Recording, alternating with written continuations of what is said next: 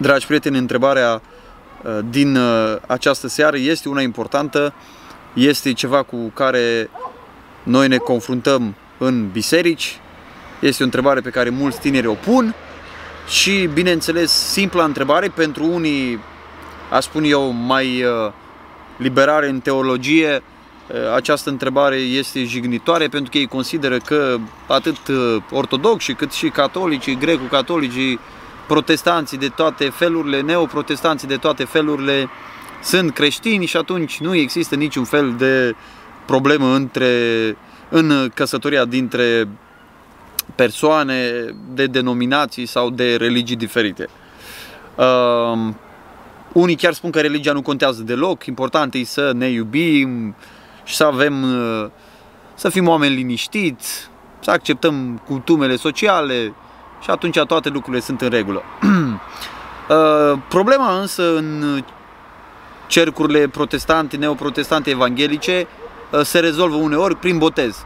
Adică ori pocăitul evanghelicul se botează la ortodoxi, ori uh, cred că în cele mai multe cazuri persoana, fata sau băiatul care e ortodox se botează la evanghelici. Și ei consideră că în felul ăsta au rezolvat problema, da? s-a botezat, e asta un mod uh, de a demonstra că s-a convertit și că toate lucrurile o să fie în regulă. Eu cred că nu e în regulă, mai ales dacă persoana respectivă n-a făcut asta din conștiință și a făcut asta doar ca să căsătorească cu o persoană pe care o iubește sau de care este îndrăgostită. În același timp, eu nu spun că nu sunt uh, cazuri în care ortodoxul sau uh, oricine ar fi fost, da? de orice religie ar fi fost care s-a botezat, nu a făcut lucrul ăsta din conștiință și n-a fost născut din nou. Deci nu asta spun. Doar spun că în multe situații uh, nu este un botez din convingere, ci este unul pe bază de îndrăgosteală și de dorința de a se căsători. Bun. Însă, ca să putem răspunde la întrebarea asta, ar trebui să stabilim dacă avem de a face cu un creștin nominal adică cu unul care nu-i născut din nou, uh, dar se declară creștinii botezat într-o biserică evanghelică, sau avem de-a face cu un creștin născut din nou, un creștin real, dar este imatur și se află sub uh, uh, tirania emoțiilor, sentimentelor și a hormonilor. Deci e foarte important de stabilit. Dacă e un creștin nominal care nu-i născut din nou, orice argumente îi aduce, omul probabil o să se ducă pe drumul lor, pe drumul lui. Dacă e un creștin născut din nou, dar imatur și aflat sub tirania emoțiilor și a sentimentelor și a hormonilor și este îndrăgostit uh, până peste cap, atunci s-ar putea să fie un dialog mai greu, dar care îi, e posibil să aibă efecte pozitive, da?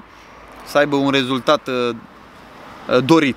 Pentru că e născut din nou și pentru că s-ar putea să, și normal ar fi să rezoneze, să răspundă la argumente biblice Uh, și argumente nu doar raționale, ci argumente duovnicești. Bun, eu o să vă spun din capul locului, perspectiva mea este că un ortodox convins de ortodoxie, convins de dogmele și practicile ortodoxe, nu ar trebui să se căsătorească cu un uh, evanghelic născut din nou. Dacă un ortodox mi-ar cere opinia, i-aș spune frontal, domnule, nu te căsători cu un evanghelic. Eu spune unui ortodox lucrul ăsta, dacă un evanghelic m-ar întreba, ea spune frontal, direct, nu te căsători cu un ortodox. Dacă este convins de religia lui, de practicile lui, de dogmele lui. De ce? Pentru că ortodoxia și uh, ortodoxia și uh, dacă aș putea să pun la grămadă, deși n-ar trebui, uh, ortodoxia și uh, religia neoprotestantă, vorbesc la modul general, este în contradicție totală. În neoprotestantism, indiferent de denominația de care vorbim, nu există cultul morților, cultul Fecioarei Maria, uh, nu există cele șapte sacramente, nu există harul hirotonisirii uh, la preoți, uh, nu există o mare parte din religia ortodoxă fără de care religia ortodoxă nu ar exista. Deci să fie foarte clar. Cultul icoanelor, cultul morților, cultul Fecioarei Maria fac ortodoxia să fie ceea ce este. Fără acestea nu există ortodoxie, să fie foarte clar.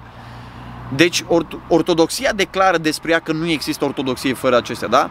Așadar, a spune că poți să treci peste toate lucrurile acestea, să te căsătorești cu cineva care practică total diferit lucrurile acestea, este fals, este greșit, este eronat. La un moment dat se va ajunge la un război de practici, de convingeri, de dogme. se va ajunge la un război, până la urmă, spiritual, care este normal. Și dacă cineva spune că, domnule, noi totuși o să trecem peste toate diferențele acestea, de fapt arată că altceva este prioritar pentru ei și nu Dumnezeu. Ori Dumnezeu acceptă cultul morților, ori nu-l acceptă.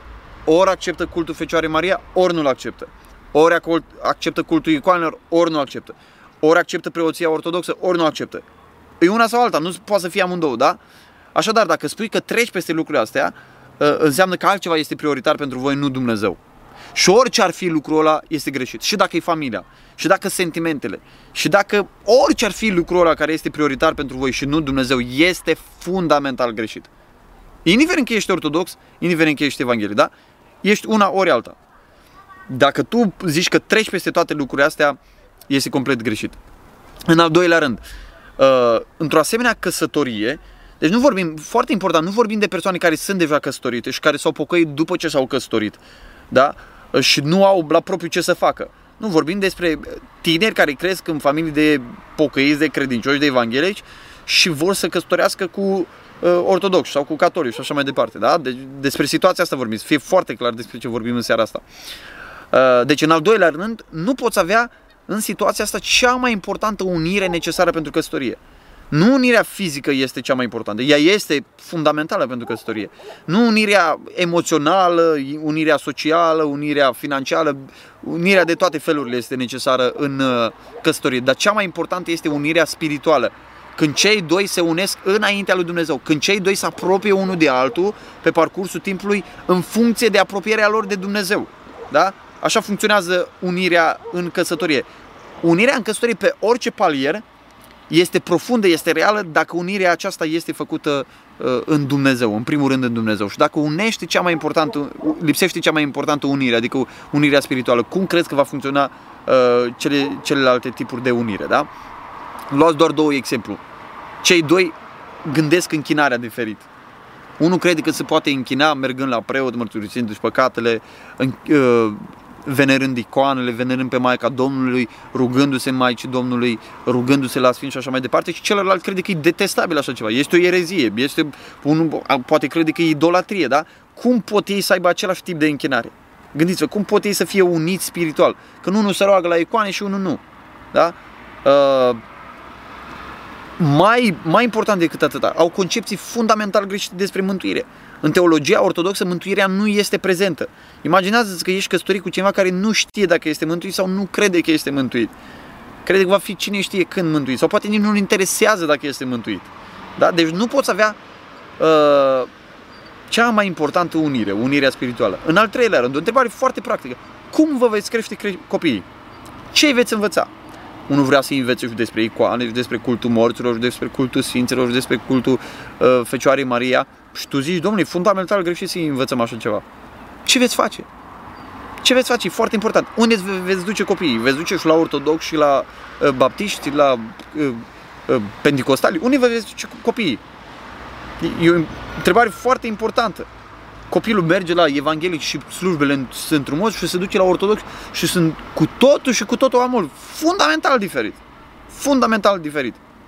Eu cred că mulți preoți ortodoxi au mintea mult mai limpede decât mulți copii de evanghelici care spun nu, domnule, noi putem, vom putea fi fericiți împreună, nu va fi niciun fel de problemă, vom trece peste diferențele noastre. Nu, un preot ortodox cu mintea în caz va spune, domnule, logic vorbind, nu spiritual, logic, nu au cum să meargă lucrurile între voi doi. Nu au cum. E imposibil. Da? Deci cum vă veți crește copiii? Aceasta este a treia întrebare. A patra întrebare. Viața voastră socială va fi total diferită. El va avea să meargă la anumite banchete, sărbători, la anumite sindrofii, la anumite tot felul de lucruri făcute cu prietenii, cu vecinii sau cu neamului sau nu mai știu cu cine. Și tu nu vei vrea să te duci. Conștiința ta nu îți va dicta să te duci în locul acela, da? Ce faci? El va vrea să aibă anumite prietenii, va vrea să aibă uh, anumit tip de prietenii, o anumită frecvență în întâlnirea cu prietenii și tu nu prea ai vrea. Ce faci? Viața socială este afectată de convingerile voastre, de valorile voastre religioase, spirituale. Ce o să faci? Uh, dragi prieteni, uh, întrebarea din seara asta este una importantă pentru că sunt mulți tineri din familii de credincioși care se confruntă cu lucrul ăsta. Sunt îndrăgostesc de uh, tineri din alte religii, din alte denominații și nu știu ce să facă sau știu, dar inima le spune să facă altceva decât ce știu ei, decât le dictează conștiința. Pentru acest motiv aș îndemna să dați acum un share la clipul acesta, să împărtășiți cu cât mai multe persoane lucrurile acestea. Al cincilea lucru, viața religioasă, da? Nu doar relația personală cu Dumnezeu, ci viața religioasă vă desparte. De ce? Uh, pentru un ortodox, frecvența uh, mersului la biserică, frecvența rugăciunii este total diferită de frecvența în care uh, evanghelicul clasic vede viața religioasă, da? El știe, trebuie să ducă de trei ori pe săptămână la biserică, dacă mai are repetiții de cor, de fanfară sau să ducă copiii la nu știu ce repetiții, pentru el frecvența Uh, uh, unor evenimente din viața religioasă este de un anumit tip, de o anumită măsură, într-o anumită intensitate. Pentru ortodox este la fel, este altfel, este total diferit, total diferit, da? De asemenea, practicile în această viață religioasă sunt total diferite, nu sunt diferite, sunt opuse, sunt contradictorii, nu se potrivesc, că dacă s-ar fi potrivit, potrivit evanghelicii n-ar fi fost în biserici evanghelici, ci ar fi fost în biserici ortodoxe, da? Deci viața, nu doar viața socială, ci viața religioasă este total diferită. Este opusă, este contradictorie. Este contradictorie. Uh, în al șaselea rând, uh, cum, cum credeți dumneavoastră, voi tinerii care poate sunteți deja angajați într-o relație uh, care va duce la căsătorie cu un partener care nu este de aceeași religie da, ca voi. Poate voi sunteți baptiști, ortodox, ă, baptiști, creștini pe Evanghelie sau ă, pentecostali și celălalt este ortodox. Cum credeți voi că poate fi voia lui Dumnezeu? Ca Dumnezeu, cum crezi tu că poate fi voia lui Dumnezeu ca tu să te căsătorești cu cineva care din perspectiva ta sau din perspectiva celor care sunt în biserica ta nu este în păcat cu Dumnezeu? Cum poate fi voia lui Dumnezeu să te căsătorești cu cineva care nu este în păcat cu Dumnezeu? Cum poate fi voia lui Dumnezeu să te căsătorești cu cineva care nu practică voia lui Dumnezeu? Cum poate fi voia lui Dumnezeu să te căsătorești cu cineva care e dușmanul lui Dumnezeu, care este mort în greșelile și păcatele lui, care nu este născut din nou? Cum ar putea fi voia lui Dumnezeu?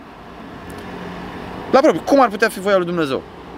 Poate spui, ei, dar ce, un ortodox nu poate să fie născut din nou? Ba da, poate să fie născut din nou, dar mai devreme sau mai târziu va ieși din ortodoxie. Pentru că nu poate un om născut din nou, în mod constant, să practice ceea ce practică un ortodox de rând. Nu se poate. Este imposibil. Nu are cum. La un moment dat Dumnezeu îl va lumina. Domnule, este imposibil ceea ce faci tu. Este imposibil ca să fii născut din nou, să fii locuit de Duhul Sfânt și tu să practici, practici lucrurile astea. Este o contradicție în termeni. Dar Dumnezeu îl va lumina. Iar dacă nu îl va lumina, va dovedi că nu este născut din nou. Deci, rămâne întrebarea, cum poate fi voia lui Dumnezeu să te căsătorești cu cineva care nu este născut din nou, care este dușmanul lui Dumnezeu, care este mort în greșelile și în păcatele lui, uh, care vede viața cu Dumnezeu total diferită decât o vezi tu. Cum poate fi voia lui Dumnezeu? Răspunsul este nu poate fi voia lui Dumnezeu. Nu poate fi voia lui Dumnezeu. Este imposibil. Da? Și dacă totuși insiști că te poți căsători cu asemenea persoană, ar trebui să spui semne de întrebare, mari semne de întrebare cu privire la viața ta spirituală, pentru că voi încheia cu următorul uh, uh aspect. Uh, viața spirituală a unui ortodox cu viața spirituală a unui evanghelic este total diferită. Este în contradicție totală. Noi credem că ei se află încă în întuneric. Noi credem că ei se află încă în păcatele lor. Noi credem, după cum spune Sfânta Scriptură, că cel care nu este născut din nou este fiul al mâniei, este fiul diavolului, din punct de vedere spiritual. Cum crezi că vei face casă bună cu, cu cineva de felul acesta? Cum crezi că vei face casă bună? Cum, cum credeți că vă veți putea uni în rugăciune? Unul se roagă la sfinți, se roagă pentru cei care au murit, se roagă la Maica Domnului, se roagă în fața icoanei, se roagă la lumânări, se roagă făcând tot felul de lucruri. Și tu nu. Tu crezi că lucrurile astea sunt fundamental greșite. Vețile voastre spirituale sunt în totală contradicție. În totală contradicție. Uh, și este imposibil să fie voia lui Dumnezeu așa ceva. Și închei cu următorul lucru. V-aș uh, invita, dacă aș fi avut posibilitatea pe unii dintre voi, să stați de vorbă cu chiar cu anumite persoane din biserică la noi, care sunt căsătorite cu uh, bărbați necredincioși sau cu soții necredincioase și să uh, cunoașteți puțin din dimensiunea spirituală, din dimensiunea aceasta a vieții lor. Să cunoașteți puțin din lucrul ăsta și să vedeți lucrurile cu care se confruntă. Eu, eu cred că este o durere doar să stai cu un bărbat necredincios în casă, ortodox sau ce-o fi el, care e indiferent. Nu doar care e împotriva ta, care este indiferent. Care este indiferent, atât. Da? Nu doar care, să zici, domnule, un bărbat, ai, înțeleg, un bărbat, un ortodox poate, care e atât de supărat că nevasta lui s-a pocăit, că o bate, o scoate afară din casă, o poate o scoate în ger, iarna afară din casă, poate urlă la ea, poate interzice să se ducă la biserică, poate ia Bibliile, cărțile, toate lucrurile astea. Ok, am înțeles asta. Asta e o situație.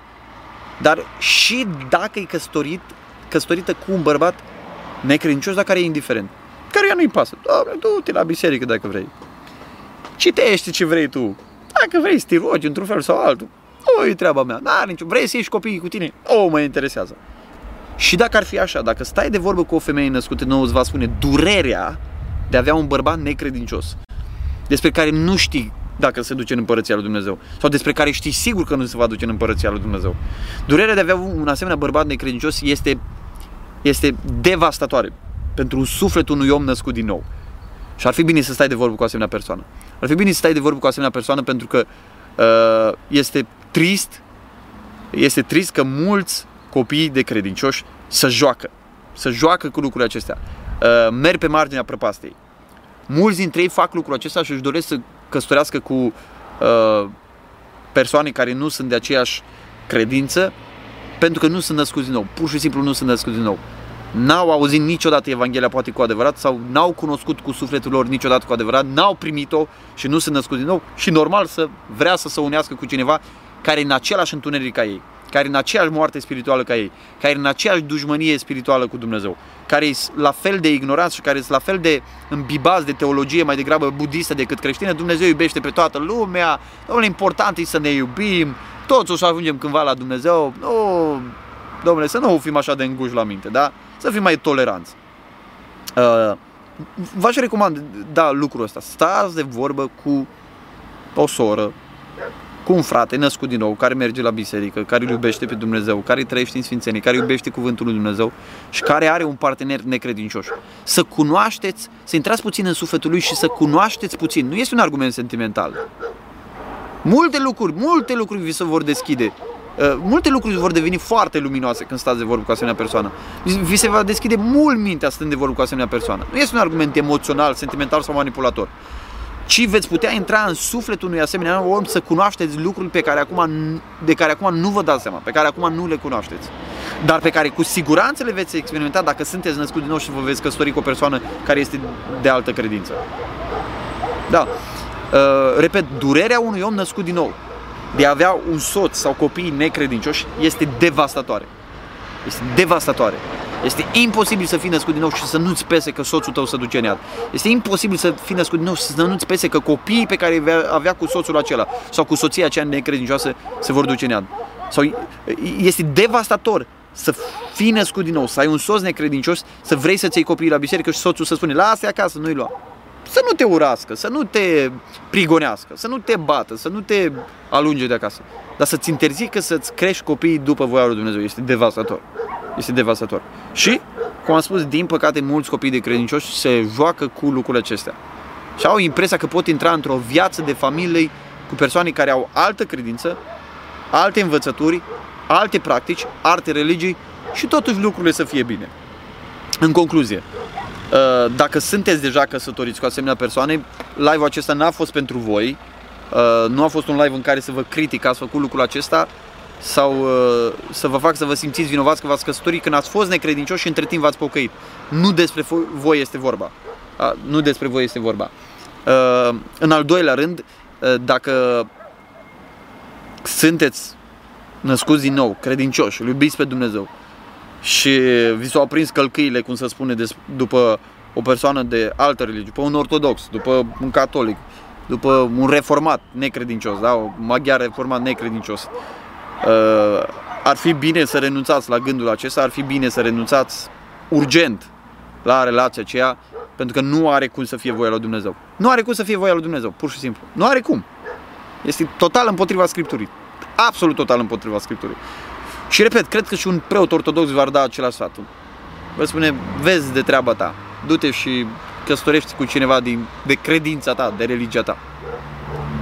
Și Uh, a treilea lucru, dacă ești un băiat uh, dintr-o familie de evanghelici și crezi că poți să faci casă bună cu asemenea persoană, ascultă bine argumentele acestea, gândește bine la ce faci și întreabă-te serios dacă ești născut din nou. Dacă nu, cumva, nu-L cunoști pe Dumnezeu. N-ai nicio treabă. N-ai nicio treabă. Ești atât de lipsit de viața spirituală, de viața duhovnicească pe care o am un om născut din nou, încât nici nu-ți dai seama uh, în ce întuneric ești. Nici nu dai seama câtă incompatibilitate este între întuneric și lumină, între Dumnezeu și mamona, între un om mort în greșelile și în păcatele lui și un om născut din nou. Și motivul pentru care nu-ți dai seama este că și tu, ca și persoana de care te-ai îndrăgostit, sunteți morți spiritual, morți în greșelile și păcatele voastre, despărțiți de Dumnezeu, dușmanii lui Dumnezeu, nenăscuți din nou. Nu aveți o viață duhovnicească.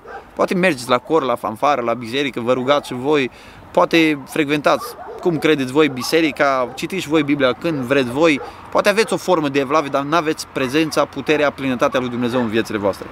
Gândiți-vă bine la ce faceți. Mai important decât uh, decât căsătoria este nașterea din nou, relația cu Dumnezeu, viața veșnică. Ăsta este cel mai, cel mai, cel mai important uh, lucru. Dragii mei, acestea au fost câteva cuvinte, cred eu, importante. Uh, ar fi trist ca cineva să asculte clipul acesta sau ar fi trist ca cineva să fi putut să asculte clipul acesta și să nu-l fi ascultat, pentru că fie nu a vrut, fie nu a dat de el, fie n-a avut pe altcineva care să-i spună lucrurile acestea, să facă un pas greșit și după aceea să plângă. Să plângă nu că ia bătaie de la un soț necredincios, să plângă nu pentru că uh, soția îi va face viața amară, uh, ci să plângă pentru că își dă seama că a luat-o pe un drum greșit și sunt pe două linii paralele care nu se vor întâlni niciodată. Da, ar fi trist. Uh, dacă sunteți în situația asta, dacă nu sunteți în situația asta, poate alții sunt în situația asta, uh, vă invit să dați un share acum la clipul acesta și împreună să facem să ajungă mesajul ăsta la cât mai multe persoane. Uh, putem ajuta pe cineva, putem trezi pe cineva. Uh, este o joacă periculoasă, o joacă cu focul care nu are cum să iasă bine. Nu. Dumnezeu nu are cum să încuvințeze Uh, căsătoria unui om nenăscut din nou cu un om născut din nou. Și repet, dacă trăiești cu iluzia că îl vei... Uh, poate trăiești cu iluzia că îl vei converti. Căsătoria nu este o agenție matrimonială. Este o agenție matrimonială. Dumnezeu n-a zis nimănui niciodată căsătorește cu cineva necredincios că poate vei scoate din întuneric. Nu e treaba ta, tu nu ești Mesia, nu ești Mântuitorul ca să poți mântui oamenii. Nu poți să faci lucrul acesta, nu ți-a cerut Dumnezeu să faci lucrul acesta. Dumnezeu a spus că storește cu cine vrei, dar să fie în Domnul, născut din nou, în lumină, care îl iubește pe Dumnezeu, care nu uh, are învățături sau practici eronate. Și uh, uh, dacă cunoașteți asemenea persoane, dați un share la uh, clipul acesta. Trimiteți-l pe, ce știu, pe WhatsApp, dați-i un link, uh, va apărea și pe YouTube în câteva minute Uh, și să dea Dumnezeu ca să se folosească de tehnologia aceasta de Facebook, de aparatele noastre, de timpul nostru de pe Facebook ca să trezească pe unii oameni care ar putea să facă un pas greșit, care îi va costa foarte scump. Îi va costa mult mai scump decât pot ei să își imagineze. Cei care ați intrat mai târziu, vă salut pe voi toți, uh, v-am văzut, uh, mi-e greu să salut câte 30, 40, 50 de persoane. Mă bucur că ați fost împreună cu mine în seara aceasta. Nu uitați, dați un share la clipul acesta. Dacă ați intrat mai târziu, îl veți putea asculta în câteva secunde aici sau în câteva minute pe YouTube. La revedere!